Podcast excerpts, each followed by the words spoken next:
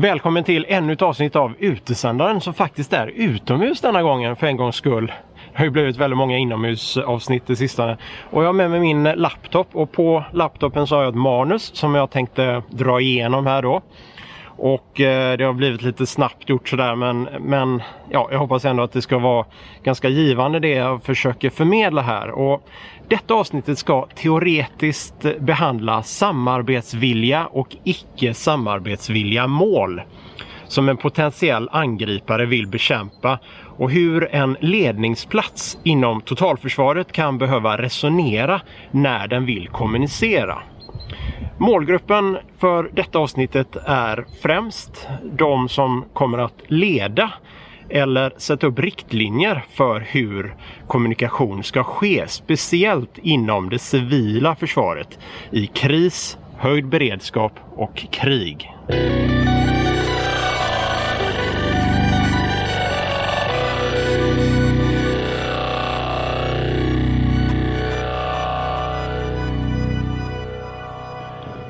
Varför skulle man då vilja vara ett mål som samarbetar med fienden om att bli utslagen?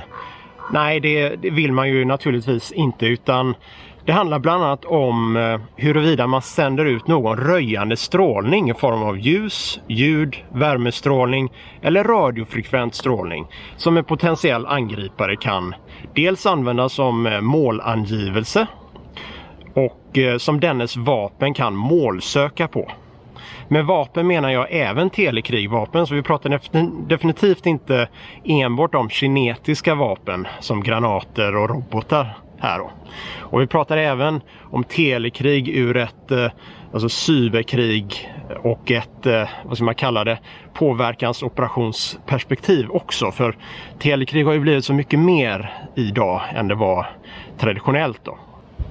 Huruvida man samarbetar med en fiende om målangivelse kallas i litteraturen för Cooperative och Non-Cooperative Target Recognition, NCTR. Speciellt Non-Cooperative Target Recognition är ju intressant då. Det låter ju lite roligt att eh, samarbetsvilligt bli en måltavla. Men det är precis det det handlar om. Vanligtvis är man en väldigt ofrivillig samarbetsvillig måltavla genom att eh, sända ut någon typ av strålning som ett system kan målsöka. Till exempel värmestrålning som en värmesökande robot kan styra in mot. Röjande ljus i mörker och ljud är naturligtvis självklara samarbetsvilliga mål för de sensorer vi har med våra ögon och öron. Varför vi har begrepp som ljud och ljusdisciplin till exempel. En telekrigare letar naturligtvis efter radiofrekvent strålning som kan pejlas och eh, röja ett mål man vill bekämpa med till exempel artilleri, alltså ett kinetiskt vapen. Så på samma sätt som ljus i mörker röjer oss för en observatörs eh, sensorer i dennes öga så kan vi röjas beroende på hur vi strålar vår radiofrekventa strålning när vi sänder. Oavsett om vi använder kortvåg eller ultrakortvåg, alltså VOF eller UOF.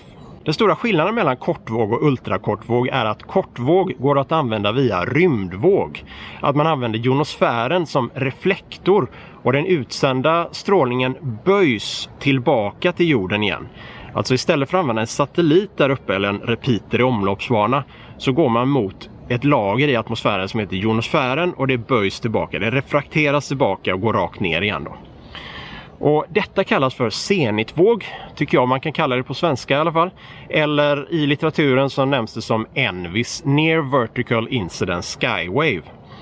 Men beroende hur man upprättar en kortvågsantenn för detta ändamål så kan man vara minst lika sårbar för signalspaning och utstörning från fjärran som man kan vara med UKV, alltså ultrakortvåg, som inte går att använda via rymdvåg. En kortvågsantenn strålar alltid betydande del av strålningen eh, i låga infallsvinklar mot horisonten eller i låga infallsvinklar mot, mot eh, jonosfären. Avskärmar man de låga infallsvinklarna från en kortvågssändning, alltså KV, kortvåg, inom rätt frekvensband som man kan använda med rymdvåg, den här zenitvågen då, då återstår fortfarande det sätt man vill använda kortvåg på, det vill säga rymdvåg. I en stor del av litteraturen omnämns kortvåg som resilient, det vill säga motståndskraftigt mot pejling och utstörning jämte andra system. Förutom då, oberoendet av mellanliggande infrastruktur. Med kortvåg så slipper man ha en satellit i omloppsbana eller repeaterstationer som eh, en potentiell angripare kan slå mot eller som kan haverera på grund av strömavbrott eller tekniska problem, någonting annat. Då. Men det är alltså enligt eh, min mening endast resilient om man tar hänsyn till att kortvåg även exponerar strålning som motsvarar hur UKV behöver användas. Eftersom kortvåg kan och bör användas via rymdvåg så menar jag att man bör eftersträva att eh, helt eller så gott det går skärma bort all annan strålning som inte är rymdvåg dit man vill nå. Då. Och om man vill nå norra Sverige från södra Sverige då vill man ju naturligtvis samtidigt inte nå södra Europa. Så då är det ju bra att avskärma sig från södra Europa till exempel och bara fokusera strålningen mot norra Sverige till exempel.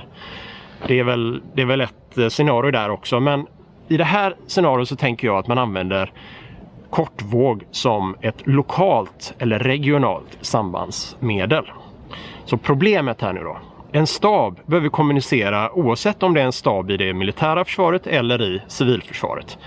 I slutändan är det stabens ledning som ansvarar för huruvida man vill vara ett samarbetsvilligt mål eller ej. Det finns många sensorer idag från värmestrålning till radiofrekvent strålning och hoten däremellan är givetvis många då. Väljer man att dra kabel i terrängen eller använda fast infrastruktur så exponerar man sig för sabotage och att exempelvis ett specialförband går och smyger där i terrängen och följer kabeln till ledningsplatsen. Till exempel, vi har ju det väldigt vanligt i första världskriget när man använder kabel mycket mer frekvent. Då. Använder man radiovågor för kommunikation kan ett telekrigförband pejla och målange för artilleribekämpning till exempel. Det finns ju den aspekten då. Kortvåg kommer att användas och utbildas mot inom civilförsvaret inom en snar framtid. Det jag tycker att man måste fråga sig är i vilket scenario tror man att kortvåg kommer att användas? Kommer det att användas vid den yttersta gränsen i gråzonen? Kommer det användas under omfattande strömavbrott där orsakerna bakom strömavbrotten fortfarande är okända? Kommer kortvåg att användas i civilförsvaret för att leda landet vid höjd beredskap och krig? Svaret är ju förmodligen ja på de frågorna. Och då anser jag att det blir eh, viktigt för den staben att ta hänsyn till den röjande strålning som man riskerar att exponera om man inte har full koll på kortvåg. Då menar jag alltså det som gör en, ett mer samarbetsvilligt mål är strålning mot låga infallsvinklar till horisonten eller in i jonosfären samt att stråla ut direktvågen långa avstånd. Alltså stråla ut direktvågen eller markvågen långa avstånd. Det gör en sårbar med kortvåg lika väl med UKV, ultrakortvåg. Då. Om man vill tillämpa Zenit-konceptet som jag valt att kalla det, vilket i korthet går ut på att placera en kortvågs, en horisontell kortvågsantenn för rymdvåg i en dalgång ungefär som vi är i nu då. Eller en annan lite större svacka i terrängen. Om det är en större svacka i terrängen så måste den vara flera våglängder lång eller flera våglängder bred på den frekvensen man, man kommer köra på. Det går inte med diken till exempel. Det är alldeles för, för korta för, sma, för smala svackor helt enkelt. Så det man behöver göra är att ha en dalgång som vi är i nu. Det går upp där borta och, och det går upp bakom mig där då. Det är ju perfekt då. Så förmodligen tänker man inte placera ledningsplatsen i en lämplig svacka eller dalgång som här. Det är ju lite svårt att placera en, ledningsplats här kanske. Men det är perfekt att placera en kortvågsantenn för det här konceptet. Och varför skulle man plac vilja placera ledningsplatsen här då? Precis, det vill man ju ofta kanske inte då. Det har ju att göra med tillgänglighet och annat. Då.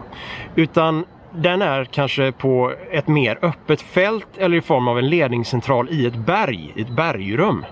Och på det här berget så sitter säkert antenner och därtill även då kortvågsantennen högt och strålar direktvågen fint och tydligt många, många, många mil därifrån. Och troligen då även så strålar den här eh, direktvågen på hög höjd över Östersjön där signalspaningsflygen härjar. Och det behöver inte vara signalspaningsflyg i den bemärkelsen. Det kan ju vara flygande störsändare också. Eller de kan ju samarbeta om sin förmåga där givetvis. Det är ju fritt spelrum där ute, så i en gråzonscenario så har man ju det problemet. Det är alltså helt fel enligt min mening att eh, upprätta samband på det viset. Då. På fältet är det kanske inte lika illa beroende på hur terrängen runt omkring ser ut. Men det är fortfarande en antenn som når ut med sin strålning på låga infallsvinklar mot horisonten. Alltså om man har sin ledningsplats på ett eh, lite större fält och man upprättar antennerna där på fältet bredvid. Och det är väldigt platt och rakt sådär. Då har man samma problem. Ledningsplatsen får eh, besluta om detta är viktigt eller ej. Det kan ju som sagt vara kris på annat sätt än i gråzonen med illasinnade aktörer. Till exempel en skogsbrand där infrastrukturen har brunnit upp och man kan inte kommunicera på, eh, på något annat sätt egentligen då lämpligt. Terrängen kanske är sådan att det lämpar sig inte för de mer lite begränsade UKV-systemen i, i kuperad terräng kanske och då väljer man att använda kortvåg. Och då kanske det inte finns någon, något externt hot i gråzonen till exempel. Men kommer här då varför jag tycker att det här är viktigt oavsett i vilket scenario man väljer att använda kortvåg. Jag vet att av nästan sju års erfarenhet av att eh, ha experimenterat med detta koncept att man behöver öva på det. Och det är inte så enkelt som man tror. Så få till det rent eh, sambandsmässigt dit man vill och så man vill få, eh, få det att fungera. Då. Speciellt inte om man samtidigt ska välja att flytta och förlägga en ledningsplats på ett sådant sätt att man är ett eh, lite mindre samarbetsvilligt mål eller så lite samarbetsvilligt mål som möjligt. Ett annat problem kan vara om man väljer att fjärrstyra sin station som befinner sig i eh, lämplig svacka medan ledningsplatsen är där hus normalt är placerade, alltså inte i svackor. Att eh, fjärrstyra stationer i fält portabelt, det är ett helt kapitel för sig med tillhörande kompetens som också behöver övas på. Men är det tillfälliga ledningsplatser så finns ju alltid möjligheten att man förlägger dem i dalgångar eller svackor just för att minimera den strålning som röjer en allra värst och kan eh, utnyttja kortvåg på det mest resilienta sättet, alltså enbart stråla rymdvåg med höga infallsvinklar till jonosfären. Därför anser jag att man lika väl alltid kan öva användandet av det nya så kallade reservsystem, kortvåg i det här fallet då, ur ett värsta scenario när tanken är att man ska använda det när det krisar ordentligt. Med dagens gråzonsproblematik, ökande digitalisering, större utnyttjande av diverse radiobaserade system, telematik och så vidare. Speciellt nu då när vi närmar oss eh, 5G så är en ökad förståelse för hur vi strålar och vilka sårbarheter vi utsätter oss för en mycket bra resurs in i framtiden. Så man lär sig mer genom sådan övning än att bara upprätta kortvågssamband. Avslutningsvis, var inte ett samarbetsvilligt mål med kortvåg. Kortvåg är lika sårbart som UKV ur ett signalspanings och utstörningsperspektiv om man inte tar hänsyn till sin direkt eller markvåg. ni hittar länkar i beskrivningen där nere till eh, lite artiklar samt eh, avsnittet om Zenit-konceptet. Alltså hur jag tänker att man kan upprätta ett motståndskraftigt kortvågssamband. Tack för att ni har tittat på detta avsnittet och vill ni diskutera mer om detta så överväg gärna att bli patron på www.patreon.com outsender. Då får man tillgång till Discord-tjänsten där och där diskuterar vi allt möjligt från amatörradio, friluftsliv och eh, totalförsvarsfrågor speciellt ur ett radioperspektiv. Till er som är patroner vill jag säga stort tack och eh, ja, bli en tumme upp. En annan tumme upp där. Så stort tack för ert stöd där, det uppskattar jag jättemycket då. Till nästa gång så säger jag i vanlig ordning 73 slut, klart slut.